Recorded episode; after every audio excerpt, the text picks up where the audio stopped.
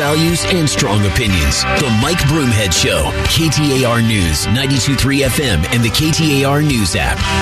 More uh, conversations about a possibility of a recession. They say it's happening this year. This is now the Fed that is saying it. I want to go to the president. I'm going to go to our current president, then I'm going to go back and quote a, a president um, that we all know uh, in just a moment. But this is the president talking about tax rates for billionaires. No billionaire should be paying less of a tax rate than a school teacher or firefighter. Now, everybody applauds that, but I want you to remember that this president was in the United States Congress for almost 50 years. And he helped write every one of those tax codes. Every single tax code change that's happened that's turned our tax code into the convoluted mess that it is, this president was a part of the the idea that people are just going to blindly applaud this is where all Americans my my friends that are Democrats the ones that are Republicans, we all should be asking this question. You look at all of these people that want to talk about the Trump tax cuts and blaming the former president. You look at some of the people and the decades that they've been a part of the United States Senate, just the Senate. And then they want to blame it on a president that had the office for four years.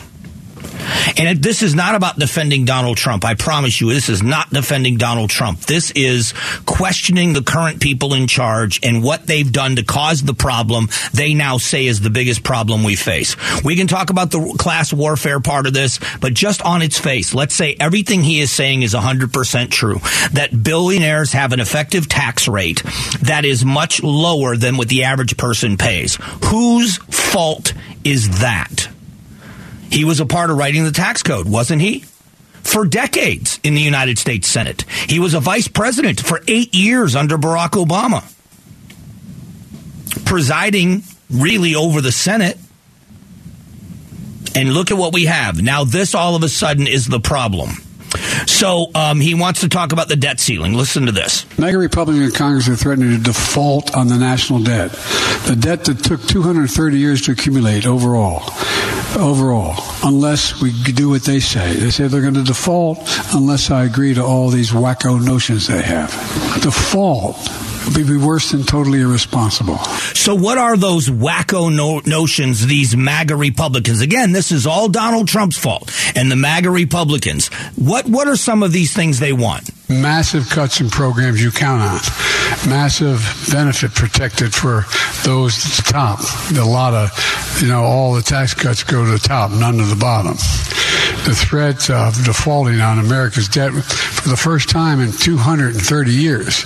Here we go with the 230 years. How much of that debt has been escalated? Let's say in the last, let's go back 10 years. Let's include the, the uh, Trump administration in the accumulation of that debt. How much of our nation's debt has been accelerated over the past 10 to 15 years? Let's start there. So what he's talking about these wacko ideas are, are cutting the spending in Washington DC. So let me go back and quote Ronald Reagan. Ronald Reagan said that we are not in a recession right now because the people are living too well. We're in a recession right now because the government is living too well. And uh, I'm paraphrasing the quote, but that's what he said. He talked about the government having too much. We need to downsize the government. In this current crisis, government is not the solution to our problem. Government is the problem. This president is proposing immense tax increases. He says only on wealthy people. He's going after to try to take more discretionary income out of the economy. That's not going to help anyone, in my opinion. The city of Phoenix had a change of heart. They uh, repealed the um, prevailing wage rule, which would have cost the city of Phoenix taxpayers they say City of Phoenix, but if you don't say taxpayers, it sounds like the city's paying it. You're paying it. About $93 million. Now, they may come up with another bill that's similar that before the end of the year. But as of right now, because of the changeover on the council, they have now repealed this with a six to three vote. But they voted seven to two to research an issue and return with a new ordinance for consideration by the end of the year. But the prevailing wage ordinance would have mandated this would have been a self imposed increase in what you pay with your tax dollars for city projects. It's an this is the kind of thing I'm talking about. You're hurting the private sector by doing it. You're taking employees, good employees from private sector jobs into the public sector jobs. Um, you are doing immense damage by spending money you don't need to spend. You're getting the same product from the same workforce using basically the same materials, although sometimes on the prevailing wage jobs, there is an increase on the quality of the materials used. And I'm not talking about the things you see or the important things. I'm talking about behind the scenes, the infrastructure things that are used have to be of higher quality. For anybody out there that is uh, um, you have to use steel um, in my industry you would have to use steel compression fittings as opposed to the the uh, the die cast you know the uh, alloy set screw connectors and couplings much more expensive and do absolutely nothing for the quality of the building itself. But what you have to pay employees. The city was going to spend an extra 93 million of your dollars to build the exact same buildings they would have otherwise. Why? All in the idea of raising raising wages for workers. This is all about shifting the burden. But, uh, you know, the other thing is the rich business owners, they also make out like bandits because you base much of what you make on a job based on the cost of the job. Cost plus 10%. Well, if your costs go up, your profit goes up. So these, these bad ideas you know, leading to this recession. And so we have, and I don't want to, I hate getting into the um, personality conflict in R versus D. In this, it's just about ideology. This president talks about the wacko MAGA Republicans and the things they want to do with these wacko ideas. And he says they want to make cuts. They want to make cuts to programs. I don't think a lot of Americans think that that, considering the spending problem the United States Treasury has, the United States Congress has, the President of the United States has, that spending cuts are not a good idea. Of course they're a good idea. You're supposed to rein in your spending. You are facing a recession, rising gas prices, food prices through the roof. You have had to rein in your budget. But the President of the United States says it's a wacko idea for them to have to do it. I think he's on the wrong side of history here. Uh, we're going to talk about the election audit in a moment. Arizona settles a lawsuit over the audit. Is it a big deal and is this finally over? We'll talk about it coming up in just a moment.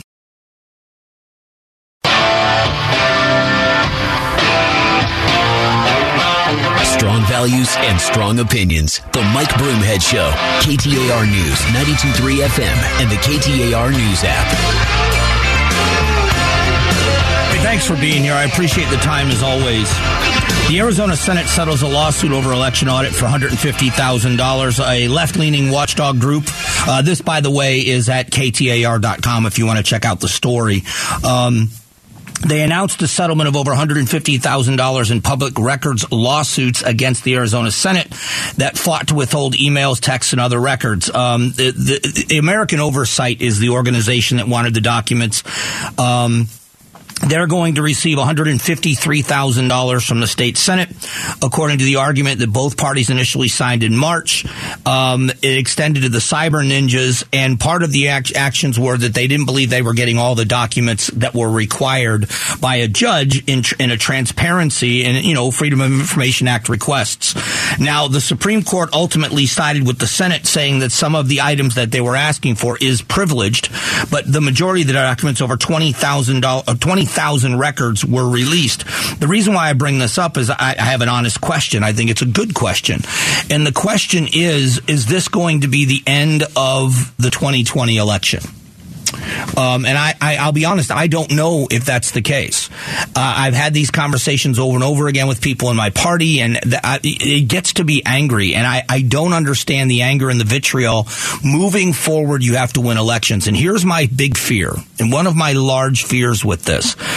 Um, and I mean this respectfully to the people in my party your when you continue to tell voters that may not be as um, well versed as you are. They haven't been around the process as long as you have. They're not as invested in the process as you are. Uh, I'm not calling anybody dumb. I'm saying these are people that don't have the investment you have. It's like talking to someone that plays fantasy football all the time. They know players and stats, and, and I don't. I'm a fan of the game. I don't play fantasy football. I don't understand. Indi- I mean, I know. In, I understand them. I don't know individual stats of players.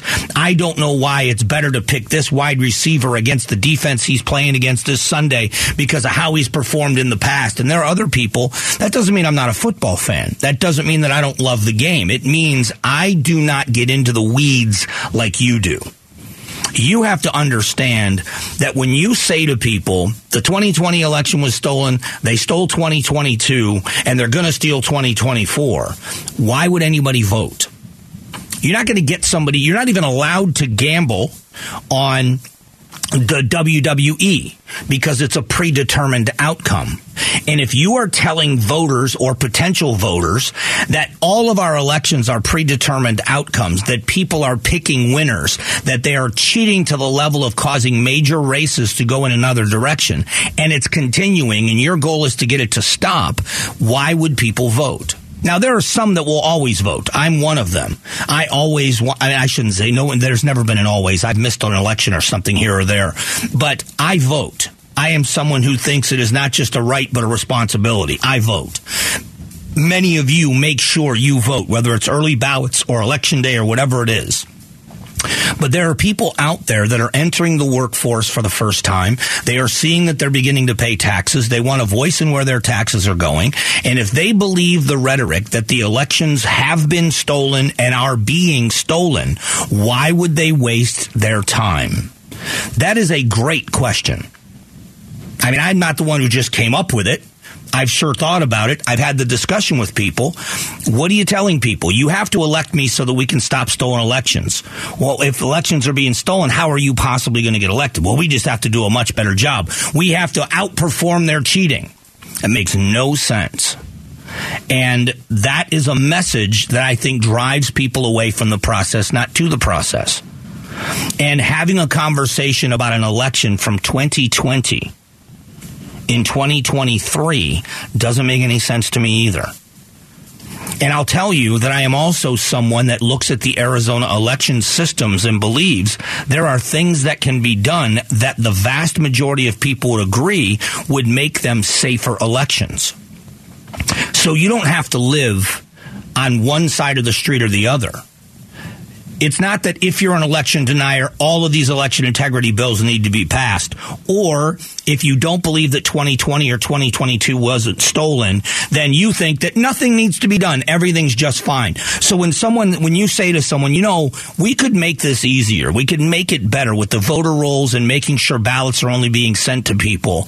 Um, and they say, well, no one's, you give me evidence of widespread cheating. And I would say to you, hang on a minute I remember when a credit card was swiped with a, that little machine, and then a paper copy and a carbon copy went to you, and a paper copy was mailed into the credit card people, and then those credit card people paid the businesses. And if your card was stolen, you didn't find out for a couple of weeks until they ran your credit card over its limit. Then I remember credit cards and debit cards having a PIN number. Then I remember you could scan them. Then I remember there's a little chip where you put the chip in. Now there's a chip where you just tap the screen. They have all of these different things to make sure that your identity doesn't get stolen. And if you say, I want to make sure I'm as protected, I have any one of these services out there that I have credit monitoring. I do have credit monitor- monitoring. Um, you say, we've never had your credit stolen. What are you worried about? Everything's fine. Nobody thinks that way. You have to outsmart the possibility of bad things happening when it comes to important things like your money. Our election system is one of those things.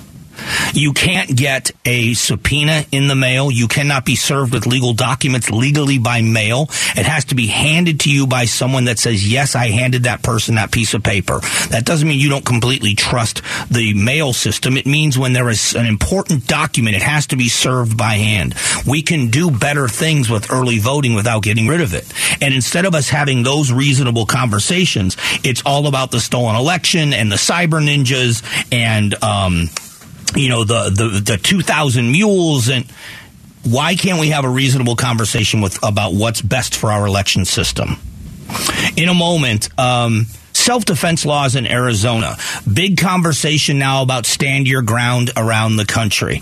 What does Arizona allow for in law? Where are you inside your ability to protect yourself? And when are you in trouble with the law when protecting yourself? We'll talk about what the experts say next.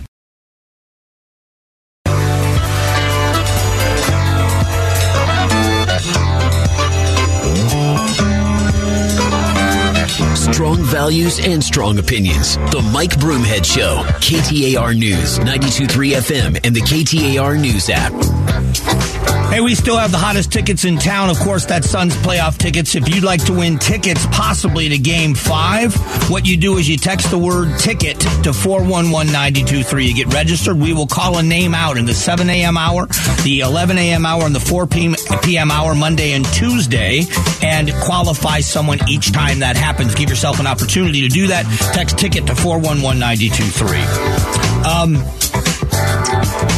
the questions about your stand the, the stand your ground laws uh, has come into question again with shootings that have happened across the country, accidental or otherwise, people standing their ground. Kansas City, a 16 year old was killed by an 84 year old homeowner. Police say that he was uh, picking up his younger sibling, the kid that was shot, when he was mistaken when he mistakenly went to the wrong house and rang the doorbell. So there are questions about what can you do, how is it you are able to, when are you allowed to defend yourself, and here are the answers to that question from some of the experts. So let's. Um, I want you to hear this is um, Kirk Evans, who is the president of U.S. Law Shield, when you can claim and use self defense nationally in this country. Protecting yourself against being murdered, uh, serious bodily injury, rape, uh, some other serious crime. Now, Marc Victor, as a Valley attorney, said this, though. That just because somebody breaks into your home, you automatically get to shoot them. The answer to that is almost always no. Here's the difference, and, and, this is the way I was told that this law works. I'll let you hear one more. Ch- uh, Chase Golightly from Channel 12 talks about when you can use a weapon in self defense. Evans says Arizona law does allow it if you are in immediate danger. The suspect is committing arson or stealing valuables. But again, it has to be happening right then and there. You are no longer in fear of your life when you shoot someone running away with your TV.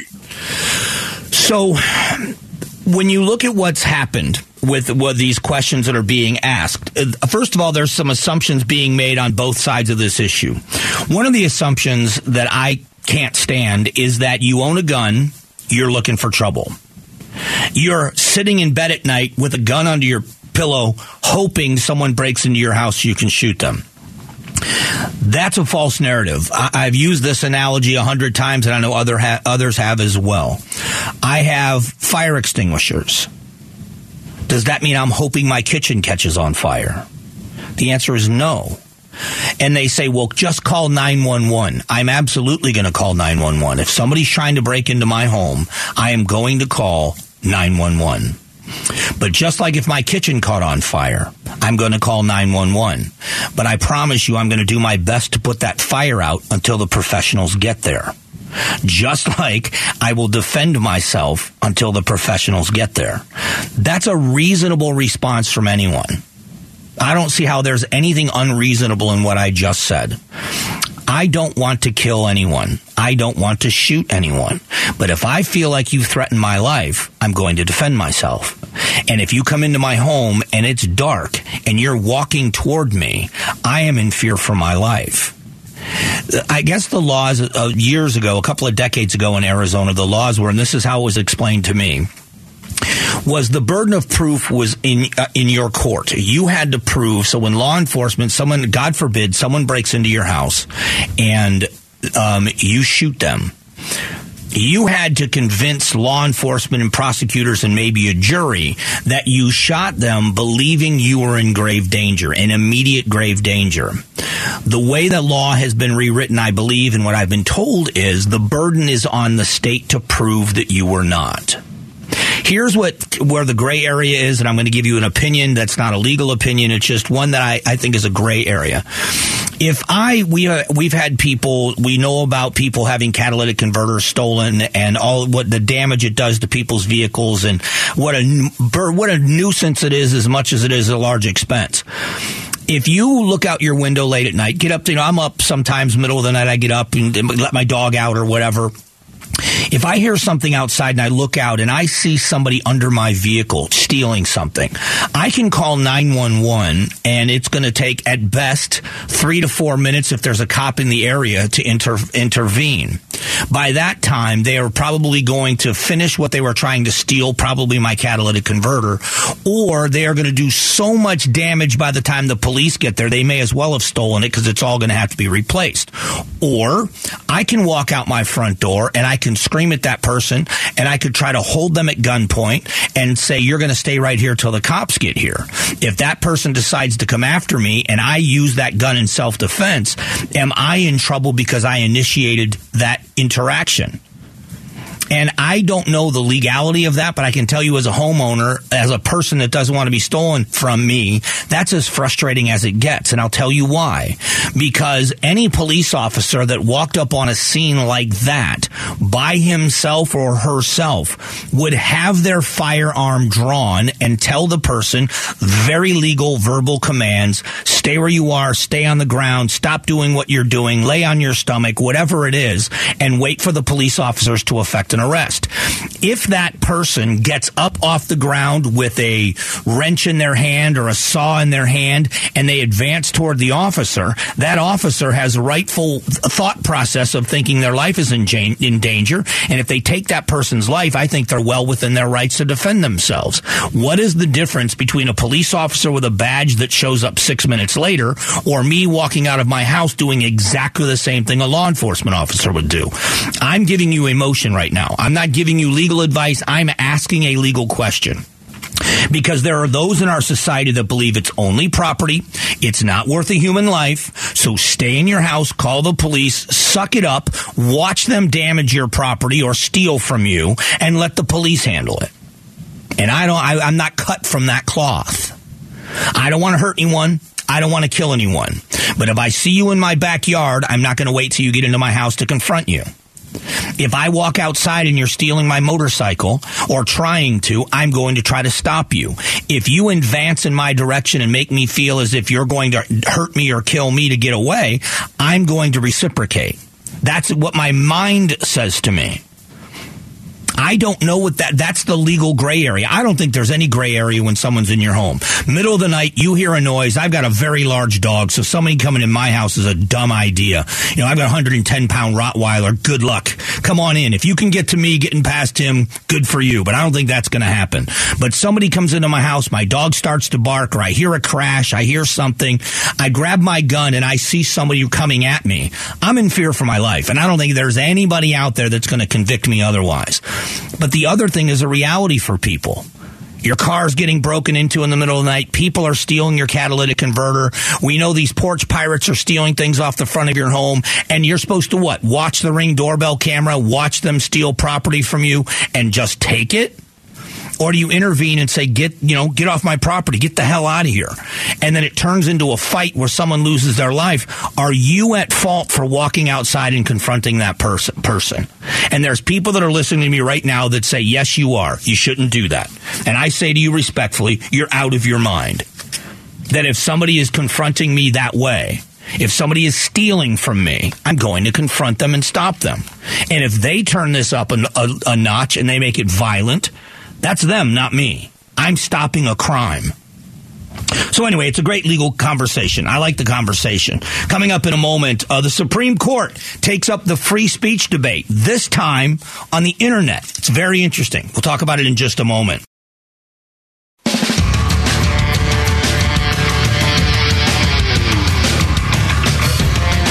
Strong values and strong opinions. The Mike Broomhead Show, KTAR News, 923 FM, and the KTAR News app. A Grammy Award winning artist Seal is headed to the Arizona Financial Theater. It happens on April 25th. Limited tickets are still available, but if you'd like a shot at winning a pair, go to the contest page at KTAR.com. All right, the Supreme Court debates free speech in defense of cyber stalking. This is an interesting case because I've for a long time we know that whether it's AI, which is now you know it is at the, it is advancing at the speed of light, and of course the criminals are taking something that could be an amazing asset to America or to the world, to society, and turning it into a disaster, using this voice and and stuff to um, you know fake kidnappings and scaring people and trying to um, extort money from people. But this has always been a thing with technology that technology seems to advance faster than legislation can keep up. Whether it's uh, Napster and people pirating music years ago or whatever it is, um, it seems as if technology is always outpacing legislation by a, by a while or by a mile. Um, Supreme Court justices on Wednesday questioned whether a Colorado stalking law violates the First Amendment because defendants can be convicted even if they didn't intend to threaten victims with physical violence. Because there is a line that's crossed with a threat of physical physical violence. Um, recently, I've talked about this happening here. There was a guy I can't remember where he's from. It doesn't matter where he's from, but out of state that called and threatened the life of Clint Hickman, who was the uh, County Board of Supervisors chairman and of also of uh, Mark Brnovich the, the, former attorney general, and he has pleaded guilty to those charges, and he's going to be sentenced for those charges because he made threats of hanging and murdering people. That's obviously not a First Amendment protected by the First Amendment. That's a threat, and that's illegal. But what happened here is there is a um, a songwriter and a singer named Coles Whalen, and she was getting messages through Facebook Messenger from someone, uh, hundreds and hundreds of messages. Even after um, she blocked this guy, he found new ways to contact her. Uh, one of the messages said, "Staying in a cyber life." Is going to kill you. Come out for coffee. You have my number. Chief Justice Roberts said, in what way is that threatening? And one of the attorneys rebutted by saying, well, it looks as if, if you interpret it this way, if you don't come out for coffee with me, bad things will happen to you. So just because someone's afraid doesn't mean they should be afraid. That's where this free speech is. But at the same time, being inundated with messages from someone, where unwanted messages, making you feel uneasy, someone that won't leave you alone. I was, this is going to sound so silly coming from a guy. I got stalked. I had this happen to me before I moved to Arizona. And it was crazy. I had gone through a divorce and, um, um, you know, I shouldn't say I, have gone through a really bad breakup, and uh, it was right in the midst of that breakup where I was still on very good terms with my ex. We still kept in touch as much as you can, going through a horrible breakup after a long relationship, and there was this girl that wanted to go out with me and I wasn't interested. And she began to stalk and it got weird. Uh, my ex cut hair and is a hairstyle, one of the best hairstylists in Southwest Florida, um, and was doing in a very upscale salon. This girl made an appointment with her and had her do her hair, and then sat in the chair and began telling her stories about me, talking to my ex about me, and it was very weird. They ended up getting her trespassed from that place. So I know what it's like to feel vulnerable in the sense, you know, I went out to, for work one morning and all the windows in my truck were covered in Vaseline. Uh, my truck got keyed on the passenger side from the tail light all the way to the front turn signal. I knew who it was. I couldn't prove it, but I knew who it was. I called the police every time and they said there's really nothing we can do. But you, you know, in that situation, I don't know that I was necessarily afraid for my life, but I know what it's like to feel like what's going to happen when I turn the corner. Who's going to be the next person that they go to to just make my life uncomfortable? Are they just doing this because they can, or is there something really mentally wrong with this person, and are they going to do something to me or somebody I care about? That's a scary feeling.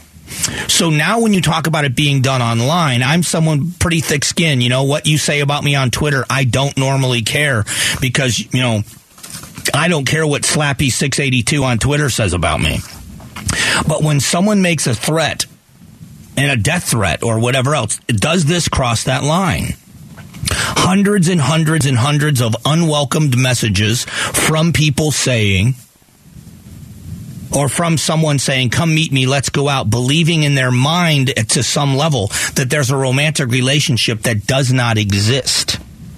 It's terrifying. Absolutely terrifying. Coming up after 10 o'clock, um, the governor has vetoed at least one piece of legislation. I'm going to tell you about even more than one that has upset both parties. I'm going to tell you why these pieces of legislation are important. We'll do it next.